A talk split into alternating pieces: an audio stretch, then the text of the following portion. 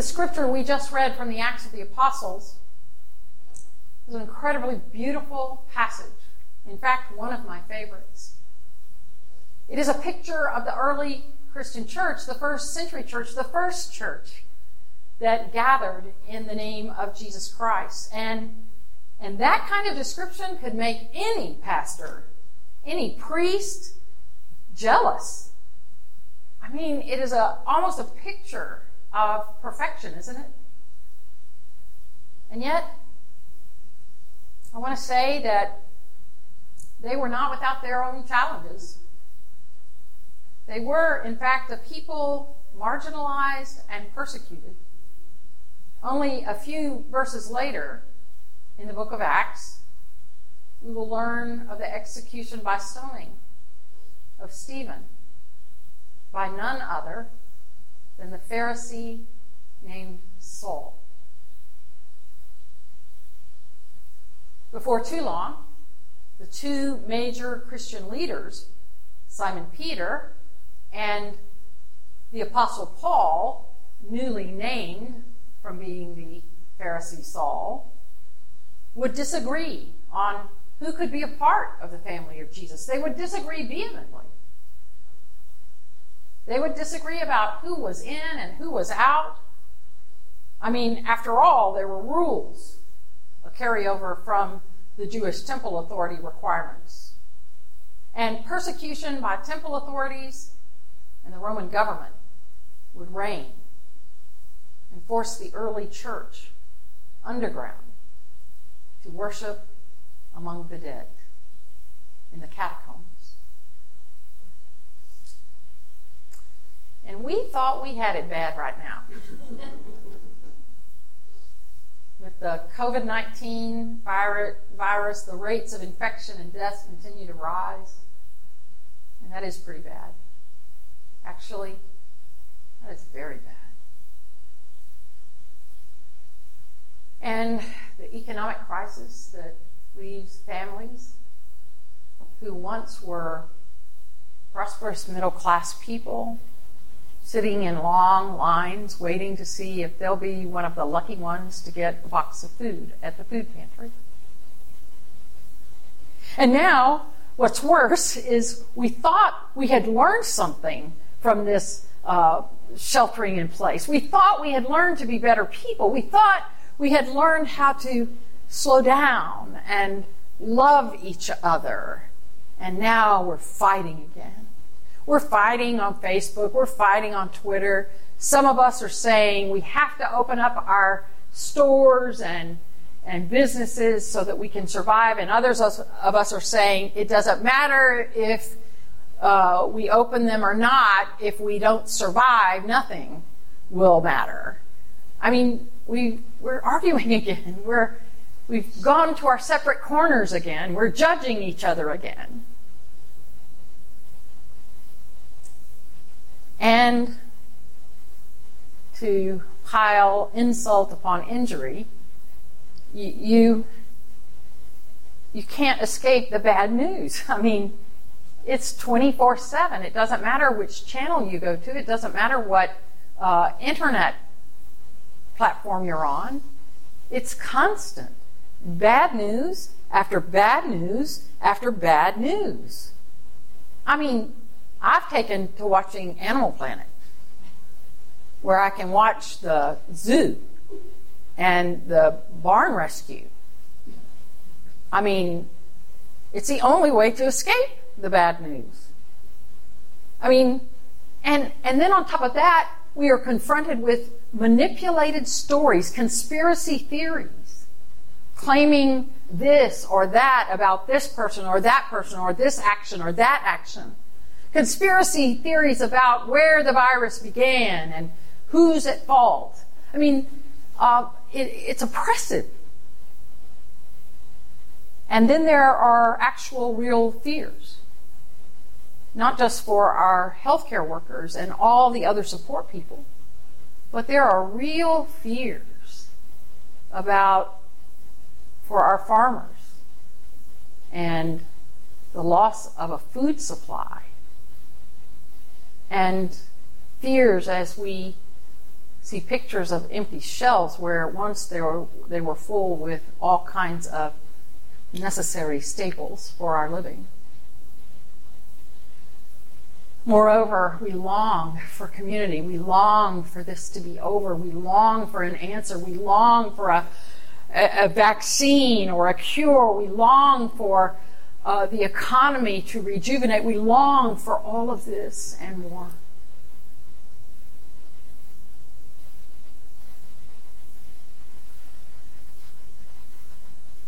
It is only with Herculean efforts that we are able to set aside all of this. So the lesson is in today's scripture for us. We, we cannot discount that the early followers of Jesus that were called the Way, long before they took the name Christian, were highly persecuted. They were marginalized. They were, they were, um, they were persecuted, and many of them were killed in violent, violent ways. The first Christian churches, however, became a movement that changed the world. Even in the midst of their persecution, they became a movement that transformed the world. Yes, there's violence in our world today. And yes, there is war. And yes, there is this pandemic. And yes, there is this economic crisis. But also, people of goodwill are rising, rising up and changing our world. And many of those people take the name Christian. Let me point out to you that that first church that was spoken of in our reading today, those people those people and all that they did were the result of one sermon preached by Simon Peter, following which 3,000 souls were baptized. Oh, we should be so lucky, right? Then there was this extraordinary generosity toward those who were in need and those who were imprisoned. And then the scripture tells us wonders and signs came upon them, and they were in awe. But let me tell you about the wonders and signs.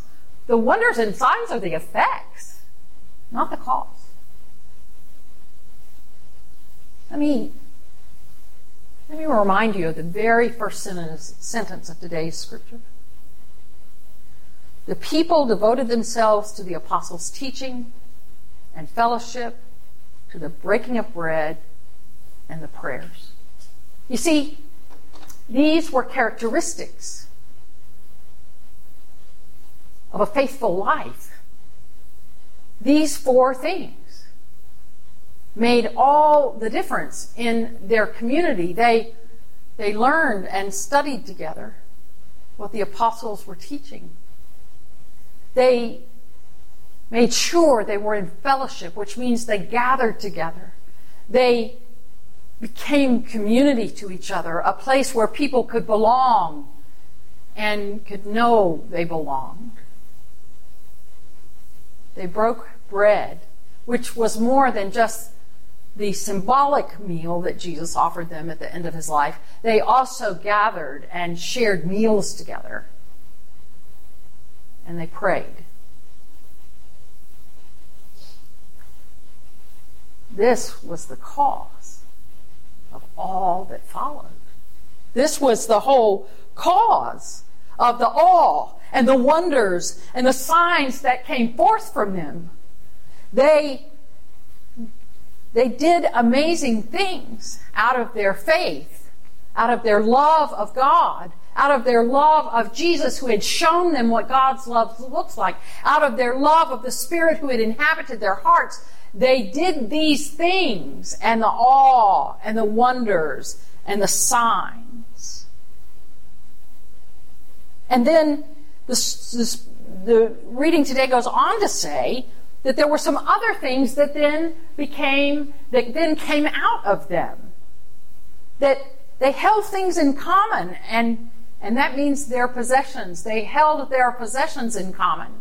You know, just yesterday, we were looking at our window uh, doing a little Gladys Kravitz thing from Bewitched, and we saw that our our next door neighbor was cleaning her sidewalk with a power washer. And we thought, well, maybe we need to get one of those. And then I thought, no, we don't need to get one of those. If we're going to do that, we need to borrow that one. We need to share that. We need to share things in common. And, and the people of that first church gave those possessions to all who had need.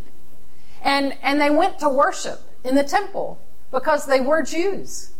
And they broke bread at home together. And you know what is great about our historic faith is that in the Jewish tradition, after the temple was destroyed, the people worshiped in their homes, breaking bread together. And that is part of that same tradition that this first church began to do, worshiping together and breaking bread at home. And they had glad and generous hearts and they praised God. These were also the signs and wonders that they were experiencing in this first church. And I believe, and I have to wonder, I just can't help but think, if we have a chance to recapture this right now, this time of sheltering in place has given us an opportunity to rediscover things we have lost. So, so what if? What if we committed as a church to learn something together? What if we committed to study the teachings of our faith? The ancient church or a book in the Bible? What would we what would grow out of us if we did that together? And we can do that online. What if even though we are apart physically, we committed to fellowship. You know, uh, we do that by worshiping every Sunday together. We also gather on Thursday nights for prayer, uh, evening prayer and conversation. But, but what about doing that on our own? What about reaching out to people that we know struggle with this isolation and inviting them to join us online and share, uh, get a snack and something to drink and share that together and have fellowship and community? What about the breaking of the bread each week? We, we do that in worship, certainly. But what if we found a way every time we sat down to eat, whether we were alone or with family, to remember Jesus? What if we committed to prayer once a day? Five minutes? Ten minutes? Thirty minutes? Wouldn't it change us? Wouldn't those characteristics that we nurture, they become habits and they become priorities for us? Wouldn't that wouldn't that change us? Wouldn't that change our world? And I, have, by the way, I have some other ideas. Since moving to online worship, I have struggled deeply about what to do. I mean, we worship and we work hard to provide a meaningful worship service every Sunday morning. And I'm so grateful for my team here that's with me that helps us do that. Um, but I've really struggled. I've thought about it all the time. How do we continue to be the church when we're so separated from each other? And we have to be in order to be safe and to care for those among us who are at risk. How do we be the church? And how do I be a pastor? I mean, I can't even go to the hospital. I can't visit somebody who's lost a loved one. I I can't go serve at the the bridge um, homeless shelter serve food. I can't join alongside you in helping to build a habitat house or carry groceries to the food pantry. How do we be the church? I mean, the first century church had to go underground, and we're pretty much underground, aren't we? But how do we be the church? Because the scripture said they continued to share their possessions, they continued to study together. Even in the midst of all their persecution and, and even the deaths they experienced, violent deaths, they, they, they continued to be the church to each other. So I have some ideas about that. And, you know, not just the four things that I've already talked about, but, but some other ideas. I've prayed about what it means to be the church, and, and I've talked to pastors about it, and I think I've come up with a few things. You know, we can faithfully learn and study, we can fellowship, we can break bread, and we can pray. Um, but here are four invitations for you this morning. Four. Four. That, that was eight, but I mean four. Okay? There is a world of hurt out there. People who still believe that God is an angry God and that God has caused all this coronavirus and economic downturn and that it's all the gay's fault or whatever. There's a whole world of hurt out there.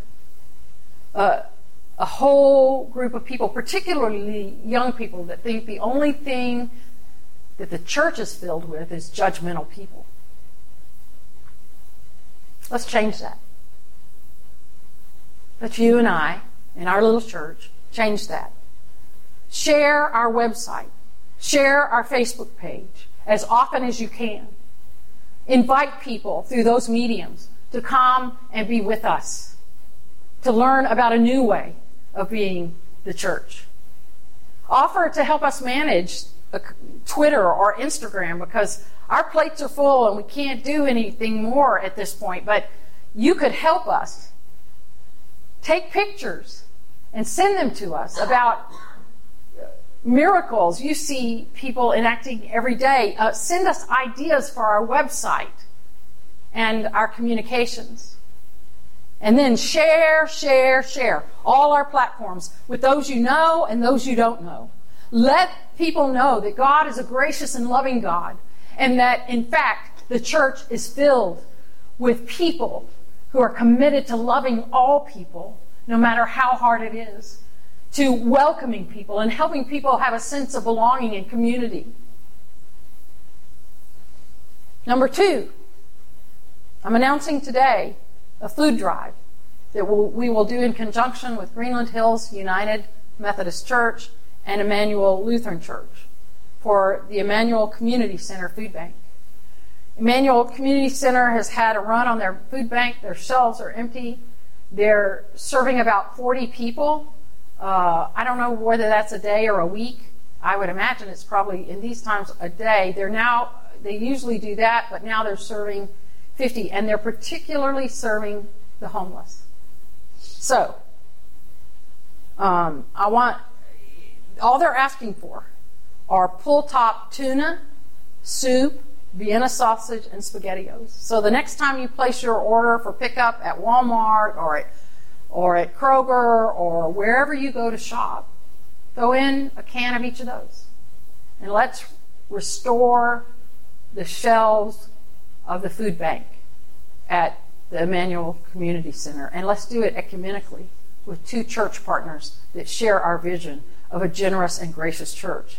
You can drop off that. There's going to be a bin outside the doors of Greenland Hills United Methodist Church where you can drop off those cans. Uh, and then you can, or you can drop them off at our home, the Hudsons, and, and we'll give you information about that. And then we will deliver that to the, to the bin here. That way we have a southern drop off point and a northern drop off point. So whichever fits your schedule better. And let's do that by May 17th you know what? What if our little church changed that food bank, that food pantry? What if we filled all the shelves to overflowing? Number three, I'm announcing today a special Pentecost noisy offering on Sunday, May the 31st. I want to launch a New Church Cares Crisis Fund. And I want us to take all our pennies stored up in our piggy banks and in our glass jars and that are in our drawers that we've dropped in there or that's fallen in the midst of our uh, couches and car seats. I want us to dig out every coin we have and then put it in uh, a jar or a can and make a video making a noise. We're going to make a noise in praise to God with our pennies and our coins and then bring your offering to our home, the Hudsons, uh, in, in North Dallas, or give online through our website or Venmo or Zelle. Make an offering, and we will count that toward our new Church Cares Crisis Fund. And then we will be able to help people in our community and beyond who have great need. And then lastly, during this last season of Lent, our study group made a commitment during Lent to pray every morning at 633. And we picked that because our forming script 33, Seek First God's Realm. We've continued to practice that. 633 every morning. Well, some of us are sometimes a little later, and sometimes we miss a day. And we're not saying how long you pray. I mean, for me, it's about 20 minutes, maybe 30, uh, or shorter. I mean, there's you know, it, we don't really care how long you pray, but just pray with us. And then send us an email and tell us that you're praying. Or send us uh, communication on our uh, a message on our Facebook page. Let us know that you're praying. Uh, this this will help you to be consistent and us to be consistent. And it is, after all, one of those things that the early church did together. Years ago, I faithfully read uh, from the great theologian and philosopher Abigail Van Buren, Dear Abby. And I was often struck by how many people wrote to say they were they were lonely, they were sorrowful, they were grieving, they were heartbroken, and consistently her response was like this a response that her daughter, who picked up her work, um, offered. She wrote to one person Reaching out to help someone else is a potent remedy for anyone who is experiencing the blues and cabin fever. Even if you can't be supportive in person, phone call, a text, a post can lighten the mood of someone who is feeling isolated.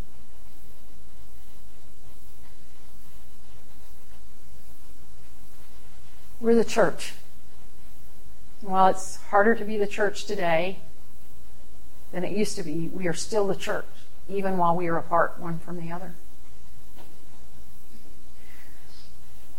In the first century, think it was then, it may have been a little later. The Greek philosopher and Christian Aristides, writing the Apology of Aristides, an apology at that time meant the defense of the Christian faith, sent a report to the Emperor Hadrian about this new group called the Christians. He wrote, Christians love one another. They never fail to help widows. They save orphans from those who would hurt them. If a person has something, they give freely to the person who has nothing. If they see a stranger, Christians take them home and are happy as though they were a real member of their family. They don't consider themselves family in the usual sense, but family instead through the Spirit of God. And if they hear that one of them is in jail or persecuted for professing the name of their Redeemer, they all give them what they need.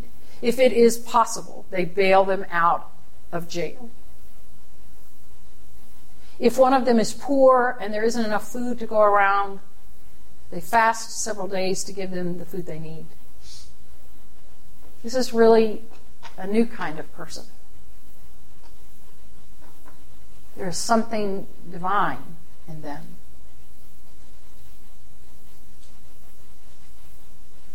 I know sometimes we think that wonders and signs, signs and wonders cannot happen today. But this week, for the first time in my 25 year ministry career, I hosted a memorial service. It was online. People from various parts of the country came together to grieve together, to laugh together, to remember a soul who has been welcomed into eternity. I don't know about you, but that's a sign and wonder that takes my breath away. I don't think the first century Christians have anything on us when it comes to sign and wonders. So, with the help and the promise of God, let us do these things. Let us be the church and let us rise so that others may see God and Christ and the Spirit come to life through us. Let us rise and transform the world. Amen.